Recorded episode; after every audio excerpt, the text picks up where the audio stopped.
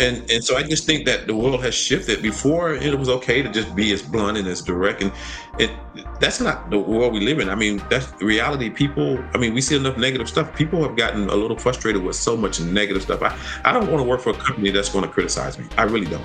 Welcome to Pencil Leadership. I'm Chris Anderson, success and lifestyle entrepreneur, and I'm on a mission to help you realize your full potential so you can leave a positive mark on the world. So if you're ready, Take out your pencils and let's begin. Jack Welch said, Before you are a leader, success is all about growing yourself. When you become a leader, success is all about growing others. And John Maxwell said, A leader is one who knows the way, goes the way, and shows the way. This is episode 128 with Vice President and COO of Global Core Strategies and Consulting, Ron Harvey. And if you hear anything you like, make sure to head over to Apple Podcasts, follow the show, and leave a rating and review. What started the company is, you know, I have a, a military background, um, and I had a, the the opportunity and the honor to be able to coach some some senior executive leaders th- that were making really really important decisions. And as I that that organization was relocating, and I didn't want to relocate. Um, my family didn't want to relocate. We loved where we were at and living at and um, I've always enjoyed leadership. And so um, I just took a risk. I stepped out and said, you know what? Let me let me start this company with all of the stuff that I do know, all the stuff I've learned over 21 years of military service. And I saw a need for it in our community, and I literally just launched the company off of a couple things: um, support of a family, um, and faith are the two things. Um, because I did not know how to run a business when I started it, but I knew everything about leadership and I figured out I put the airplane in the air, Chris, and learned to navigate without crashing it. Yeah, that's awesome. So, how long ago did you start this uh, global core strategies and consulting? Then, yeah, the, the dream. I mean, Lily saying that we're going to start it. We we started building the back end of it in 2013. Oh uh, wow! We didn't okay. open up the doors of the company until two years later. Um, wow. simply because it took us time to really design, develop, and have a, a good foundation of what we're going to do and what the logo is going to look like and, and what the name of the company was going to be and how we're really going to do it. So we didn't rush to open up and get our first client. We really built the foundation. It took us about two years just to get our mind wrapped around what we're what we're going to be leaning into. Yeah, that's amazing, and it shows like good things take time. Like it's it's not going to happen overnight. You've got to you know put the work into it. You've got to plan it out. You've got to take those steps, and you're going to have ups and downs and failures and uh, rough patches and even as you get successful and you have those results, you're still going to have those moments that you're going to have to lift yourself back up and continue forward. So that's a really cool um, kind of just insight on on you know the length of time it took you to get started for one, and then you've been doing it this long, and uh, you kind of found found your rhythm, kind of per se. Yeah, I mean, because there are a lot of there are a lot of mistakes made in that two years. Um, I, I changed logo um, two to three times. Um, I changed what we were going to do because leadership is such a broad topic. I changed who we are going to focus on and who we're. Gonna, I mean, people ask me, "Well, what is your your value proposition?" and and what is what all these things that that you hear in all of the business world. And and I just wanted to go do leadership and and have fun and make money. And they're like, "Well, that's nice, but there's a business component." And so I can remember the you know when I came up with a logo and I was in love with it. I mean, I was like thought the world of this thing, but I had no idea what I was doing. I didn't even know where it just looked nice to me. It was like a nice little symbol of something. And I put it in front of someone that was br- brutally honest with me. And she says, What is this? I'm like, It's my logo. And I was all excited, Chris. And she says, Well, do you want feedback? I said, Yeah, I really do. She says, It's horrible. I'm like, no, I'm ready for that. But I'm like, I got stuck. Like when she said it, it was like like someone had like like came in like just you know that crushed my world. And I said, Really? And we're in a public place at a restaurant. She said, "Really, I don't know what it means. It, it, doesn't represent, you know, what you what you're saying that you you you're a global core company, and you you this doesn't represent global. It doesn't represent leadership, and all of it was very needed feedback. I needed someone to be brutally honest with me, and I and my feelings got hurt, but I recovered." And I built it, and now you see the globe and the thing wrapping around. All of it just I needed to hear that so I can get past it so yeah, that was a that was a tough time when I sat at that dinner table that night. Oh yeah, I can imagine. Just just thinking like the little setbacks that you're like so excited for, and you're like, oh, that's not working, or that's not that doesn't fit, and it's like, oh, all the work and the emotions that go into, it, and you're like, okay. But we've got as entrepreneurs, as leaders, like being able to kind of bounce back, to pivot, to adapt in those situations, are, is a huge part of it. I think. Yeah, absolutely. I think it's important for for leaders to be able to hear the truth, even though it it and and don't fall so in love with something that's not really meeting the purpose of what you're trying to do. So I was in love with it because it looked nice, but it wasn't a good enough product for my clients or potential clients to understand what we do by looking at a logo. So it's like looking at Apple. You know, you know automatically as soon as you see it, it means what it means and who it is. And so it wasn't doing that. And so I was more important about the results then I was worried about like if I liked it or not. So she said, it's not really for you to like, it's for the people that you're trying to reach to like.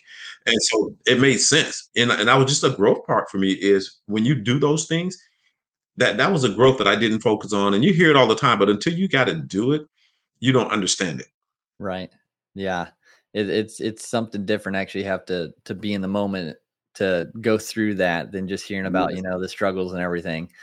Um, eh, I, am interested. For first, thank you for your service in the military. Uh, um, 21 you, years, you said, right?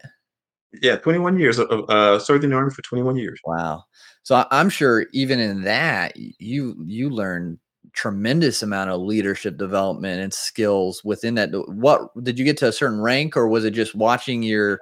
Um, yeah, I, I, retired as a first sergeant, um, which which is really one level from the the, the max you can go um, on the non-commissioned officer side, which is the next. When I retired is the E eight, and the highest you can go is the E nine. So you know, after 21 years, I you know, and I knew I was going to retire at 20 years. Um, it was just a, a, dream and the goal of mine, and I wanted to do something different. So you know, I, I walked away from it at, at 21 years. I'm very competitive, but I knew I wanted to do something else.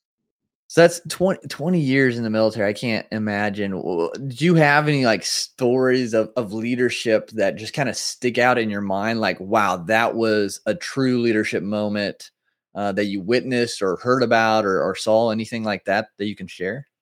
Yeah, yeah. I mean, for me, I mean, there were just so many opportunities. If if you kept your eyes open, the things that seem really small. I mean, but there are just tremendous opportunities. I can remember you know, a story where there was a, a soldier that had made a mistake. Um, and a little, little you know, um, and, and it wasn't like people didn't know the mistake was happening, but he had made a mistake. And I came in as the new leader and inherited this soldier that had made a mistake. And they they were really, really about to destroy his career. And I said, Well, I looked at all the information and got all the information, and, and the soldier was a good soldier up until that point of that mistake. And it wasn't a career ending mistake. It was a mistake, but it wasn't a career ending mistake. And I came in, I I told my leadership, I said, let me work with them for a couple months. Let me let me rehabilitate. I, I don't know if we need to destroy this individual's career. They have a family. And so who you see is one thing, but he has a wife and, and two kids and and a whole lot of other dreams. And and this is not a career ending mistake. I just and it wasn't. And I said, let me transfer him to my organization and let me let me have this soldier and that soldier, we saved his career. Um, he went on to do great things because he just needed a second opportunity to have a wake up call.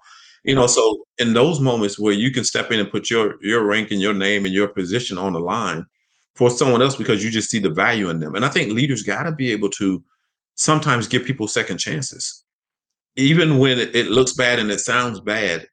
You know, and they did make an honest mistake. It was an honest mistake, and the soldier owned up to it but it wasn't a career ending mistake. And, and I think sometimes we destroy people's careers when it's not a career ending incident that takes place. So that was huge. And that's that individual still to this day, you know, stays in touch, got invited to the wedding, knows all the kids, got invited to graduations.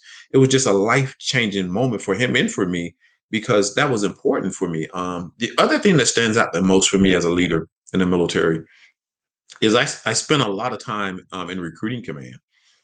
And I can remember when the hurricane hit, we are in South Florida, and the hurricane, you know, demolished most of the area that we covered.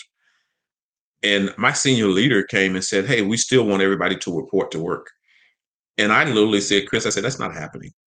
I said, I have people without power, I have people without water, I have people without electricity, I have people without food.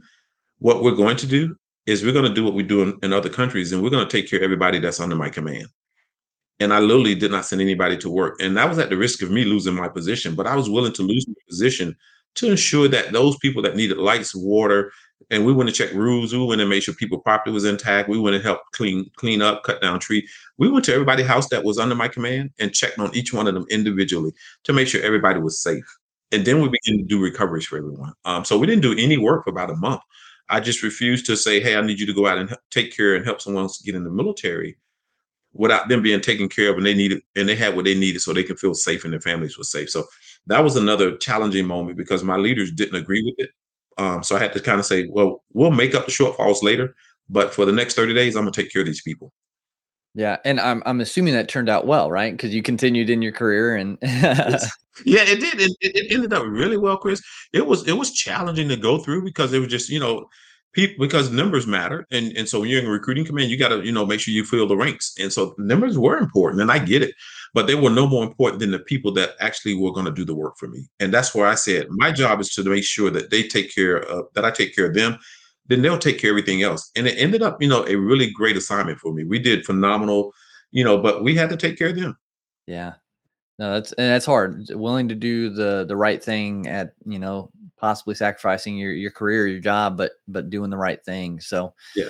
Uh, that's huge. Now, I wonder if, and you don't have to use names or anything, but did you see any moments of poor leadership, not from you specifically, but just in general, that really stuck out to you? Like, oh, and, and maybe it resonated uh, throughout years to come, just of a bad leadership moment from someone else.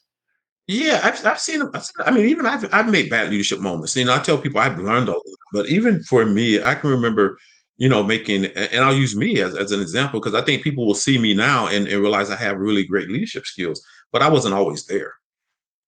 And, and I can recall as, as a, a young leader getting caught up in my ego, getting caught up in I've arrived and people got to serve me. And so there's a lot of expectations. And and I would, you know, want to have things my way versus listen to my team. And so I can recall making mistakes where I would step back. You know, there's a, a soldier that that really needed to be able to take care of his family. And I was young and come up and say, look, you know, the first thing is for you to take care of what I asked you, then we'll worry about your family. And that was a huge mistake. And that was a, a fault in, in my language because he was, I had to show him how to do it the right way. So I've made those mistakes. I've made the mistake in getting caught up in the scoreboard versus the player that's going to shoot the basket for us.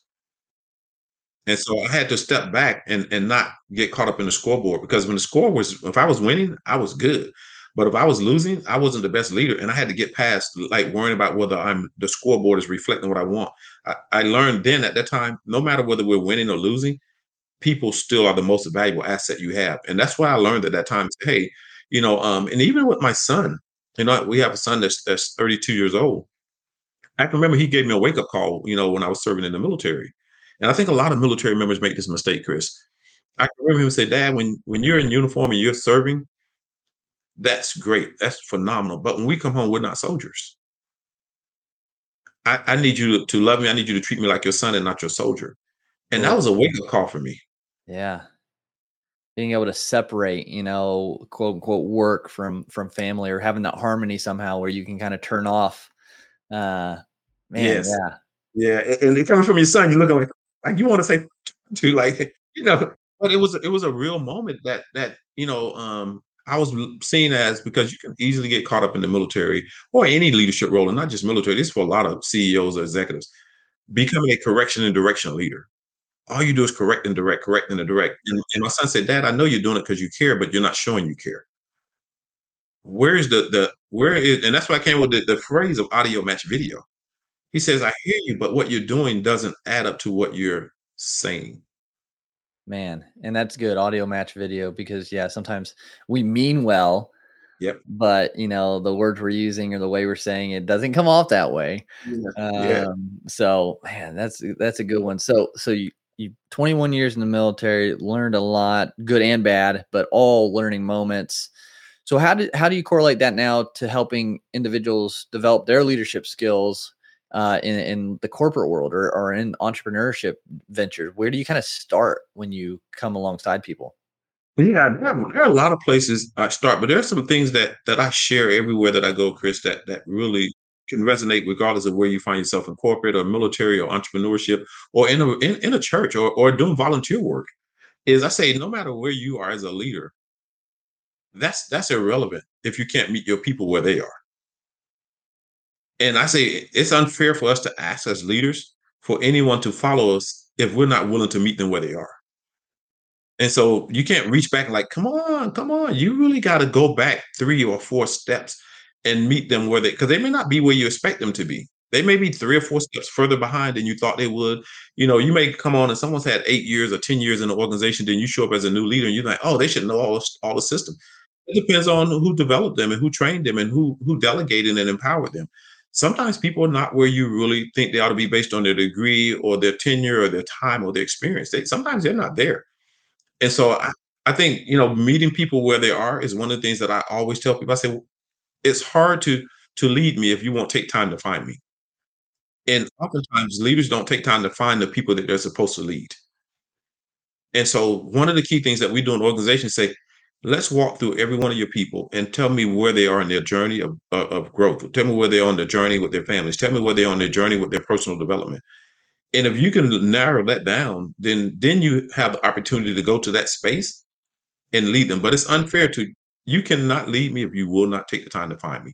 The other thing I tell people is uh, we lead with with the word, and this is gonna we lead with the word called love every single time. And what that means for us, it's an acronym, is leaders for me, when we teach organizations, say, are you really listening to your people, which is what O for? Are you observing what's not being said? Do you really value them? And do you empower them?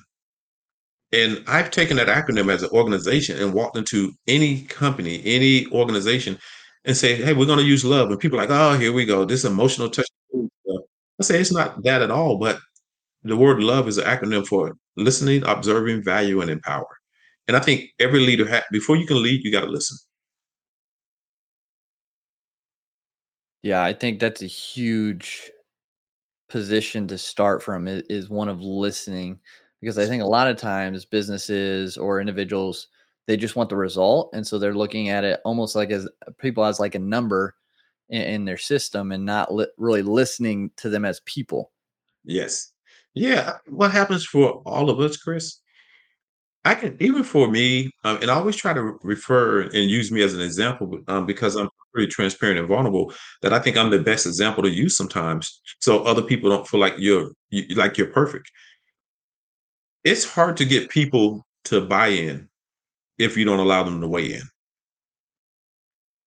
and that's where the listening comes in. At you know, um, I, our our organization, uh, the work we work with our clients, we have an eighty twenty rule 80% of the time we want our clients to be speaking. The other 20% is when we're asking more questions for them to speak more. And so in order to get people to buy in, you got to allow them to weigh in. Nobody weighs if, if if I don't get a chance to weigh in, don't expect them to buy in later. Yeah, they want they want to feel heard. They want to feel like their voice matters and that they have a say. And and when you do that, they start to build more ownership in what's happening within the company and what's going forward. Yes. Yeah. I mean, and I always try to drop things that people use. So the people that are listening to us, what I found out about human beings in general is how do you intentionally create space for other people to be brilliant? And the best way to do that is allow them to speak. Like, are you intentionally creating space for people to be brilliant? Yeah, and we miss it if we don't listen. And I think the next one even observe, like observe their strengths. Yes. Yeah. So what else? What? How can we observe? Obviously, listening. So giving the opportunity to speak. You know, eh, getting them engaged, interacting, and things. So how do we observe better as leaders? You think sometimes you, you for me and our organization, I really step back and I'll come to meetings and sometimes like you know with the with the digital platform and in, different ways, I would walk into a room uh, uh, unexpected and, and and not be seen. I mean, I, I put myself in positions where I'm not supposed to be there. Um, they weren't expecting me to be there, and I don't let them know I'm there. And it's not that I'm spying or I'm trying to catch them. And I told them, I say, you know, for for our team, you know, I want them to always feel like there's nothing to hide, nothing to prove, and nothing to lose. That I and the way I got there, be able to do that, Chris, where I can show up and people don't run around. I go by Ron everywhere that I go, and, and I don't do titles. And you know, some people titles are important. When I was in the military, it was a natural thing that titles were important.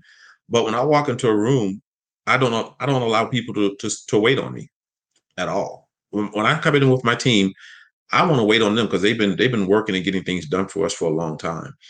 So when I'm around, I say, hey guys, I, I'm here to see how I can help. I'm here to see what resources you need.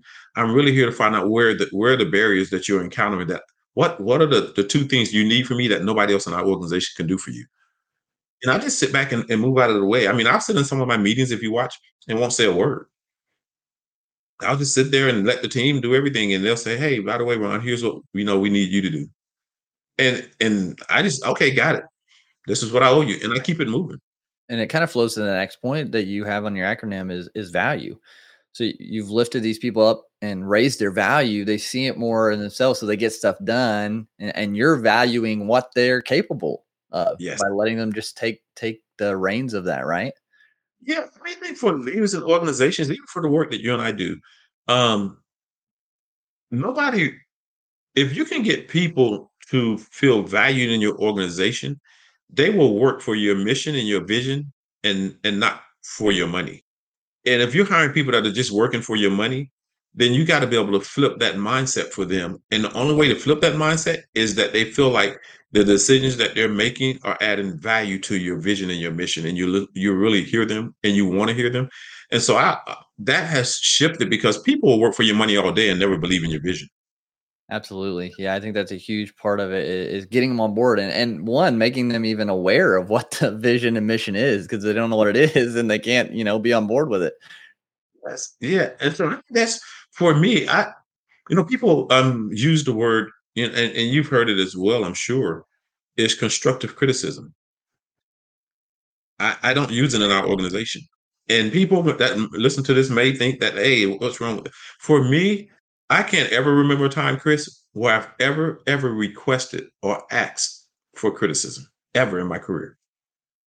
I've never walked up and said, hey, give me some criticism. That's just never happened for me. And, and so what was struggling because the word has taken on a negative connotation is I say everybody deserves developmental feedback the word criticism literally construct means to build criticize means to to destroy to tear down to, to make if you look up the definition of it it means to really make people make it not sound so great. I think everybody deserves feedback developmental feedback. And so when we in our organization i say we don't we don't do constructive criticism. I say what we do is developmental feedback which means the person says hey i want to know how well we did. What could we have done better? I mean we even uh, do a lot of work to stay away from hey tell me tell me you know your strengths and your weaknesses what we say is hey tell us what you're really good at and tell us what you want to be better at. The words we use, you know, carry a lot of weight. yes. Yeah.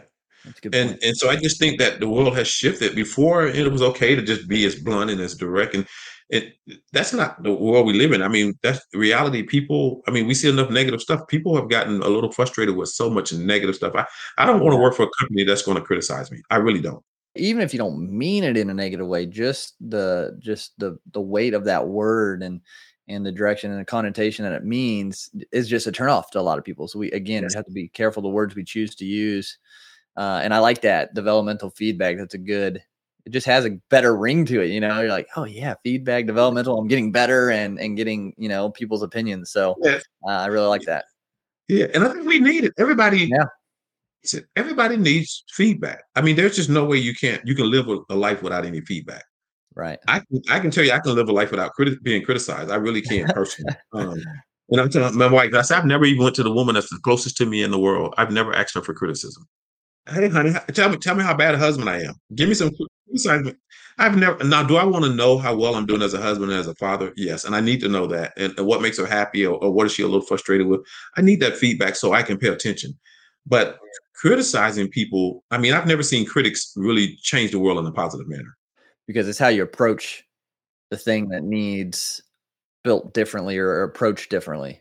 Feedback versus criticize. Criticize just tearing down, you know, this is terrible, blah, blah, blah. Like a negative review versus like, hey, I, it was this like sandwich approach, right? I'm sure you've heard like positive. Then you say, hey, maybe we can improve here, but you did really good here. So you sandwich that together. Yes. Yeah, and, and it's worked for us. I mean, and it may not work for everybody. It's worked for us as an organization that the people on the team know that, hey, we everybody gets feedback. Everybody gets feedback on our team. And and I say that publicly with our team. I say, hey, everybody gets feedback. Let's be really clear. And so it, it- when we're sitting down and we're going to use that language, so even for me on my team, I'll literally go and say, "Hey guys, I you know give me feedback on on how well I did as the leader of this organization. That's going to shift us and make us better." And people will like readily give that. But if I want to say, "Hey guys, I need y'all to give me some criticism," I sign the front of the check. That's probably not going to happen. Right. exactly. Like You're telling the boss you you know you messed up this thing or uh, how how bad of a. Tr- I mean, there's a way to say that that keeps everybody engaged. Ironic, quote unquote, ironic, not really, but how that kind of goes into the last one, the empower. You're empowering these people to, you know, to voice what they see, what could be improved in a way that's safe for them or feels safe. So empowering, I think, is a, is a great word to use within your organization. And what it has done for us, it allows people to know that they matter. At the end of the day, people on our team, Chris, they they'll ask, "Hey, Ron, what is what is the most important thing?" I say, "Look, do not stress on making me happy." I'm like, "What do you mean?" I say, I am not your focus." They said, "What do you?" I say, "I need to empower you when that client is in front of you, our customers in front of you, our partners in front of you. I need you to be able to make a decision about what's best for them, that's legal and legit and makes sense, and just do it, and then just update me when you're done." I say, "You don't need to make a phone call. Well, let me get this cleared by you know Mr. Harvey." No, if it makes sense, you know me well enough. You know what what what we do as an organization. You know what our values are.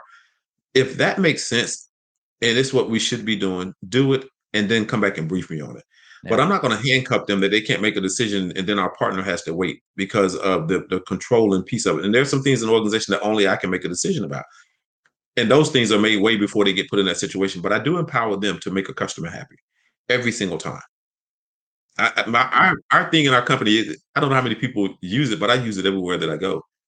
When someone asks us something, the first thing I tell our team is I need you to figure out how to say yes. How do you get to a yes?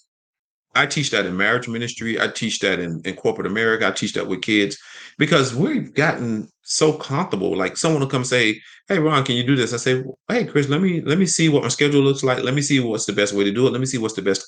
But I don't automatically on our team. We don't just say no. Like soon as it's no, unless it's something illegal or moral, we can say no. yeah. But other than that, we really say, "Hey, how do we get to a yes here?" I mean, really, we'll you'll hear us say that like, "Hey, that's a really good idea. How do we get to a yes?" one, I mean, it takes weight off you as the leader because you can trust your team and they yes. trust themselves more so they build confidence and then the people under them they serve them better because then they're gonna it's just a it's just a positive chain down yes. the line and i think so much potential in people are missed because they they they aren't listened to they aren't observed they're not valued and and then they're not empowered and i think uh there's so many people out there in, in jobs that are just they're not getting those things from their leadership and it's it's hindering the company's growth it's hindering that person's growth and and so i i i love the analogy that you or the acronym that you use there so it's amazing i mean i was i was doing some work and and this guy was doing a project for us renovations mm. and we hired him to do some renovations at our church and i and i come up and i'm just checking the project i say hey i'm gonna come by once a week i'm gonna check the project and and he we hired his team and and someone didn't show up and he goes man good help is so hard to find I said, wow. I say, so a good organization to work for.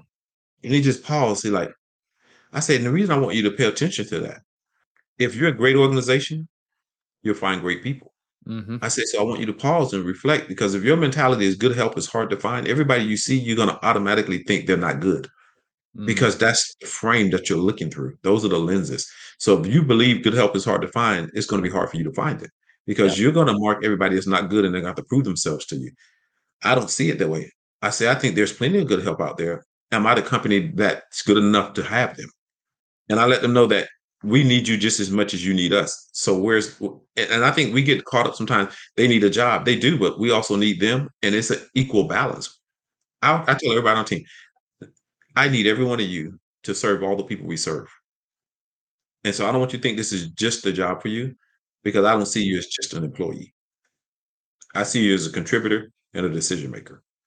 It just shifts the whole thing, the whole mindset of the team, of the company. And so going like where where do you see leadership development going? Do you see it, you know, evolving in certain ways? I mean, we got so much virtual now. Like, uh, where do you see that kind of headed at all? Yeah, I think I think COVID did two things here for us, Chris, and both start with the E. I think COVID, if you're really good as a leader, it elevates you. But if you weren't, really good as a leader, it exposed you. Because now you you didn't look as you don't look as good as you were looking before.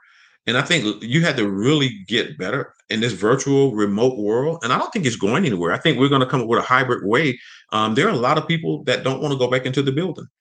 So leadership is going to get exposed. If you're that, I got to have you in the office and I got to see you and I got to have this thing and you got to take a lunch break like this and you got to dress like this.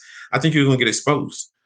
Uh, but if you're open minded and you're okay with, hey, let me meet you where you are. What do you need? Let me use love in this, and, and how do you still get the work done? Then I think you're going to get elevated. So I think what this has did is taken off the lid, uh, rip the band-aid off, if you will, on the way we used to do leadership and, and understand that it's just not a one size fit all anymore. And I think leaders had gotten comfortable that one size or one style of leadership was was accommodating for everybody. So it's going to force us as leaders to to be adaptable and, and agile. There's not going to be a one style that's going to be effective for everybody that's on your team anymore. It definitely has opened up a whole new way to do things and approach things. And it, it's going to be an interesting transition, I think. But I think it's going to, yeah, like you said, it's going to elevate or expose a lot of stuff going forward. This is this has been great. The the acronym love, just listen, observe, value, empower, leading with that, and then meeting people where they are are just two huge points as far as leadership development, how we can be better within our teams, within our families, within our organizations. So I appreciate you being on and sharing all of this, just knowledge, just vast experience that you've had just through the military and through your your entrepreneurship business career. So before we kind of wrap things up here, I asked the kind of same question for all my guests is fifth trait of pencil leadership is everyone is create, created uniquely and with a purpose and potential to leave a positive mark on the world. So when everything is said and done for you here on earth, what do you hope your positive mark is? What what I would want someone to to be able to say is that people always matter to him and everything he did was about making a difference for someone else that couldn't do it for themselves. I mean, that's how I want to be remembered. That's the legacy of, you know, if, it, if today was the last day and someone had to speak, I would want them to say that people always matter and that he always tried to do something that made a difference for those that could not do it for themselves an honorable mark to leave, and I know you're you're working and doing that with what you're doing right now. So I, I appreciate that and uh, the difference you're making. Thank you for that. How how can people connect with you? How can people find out more about you and, and your company?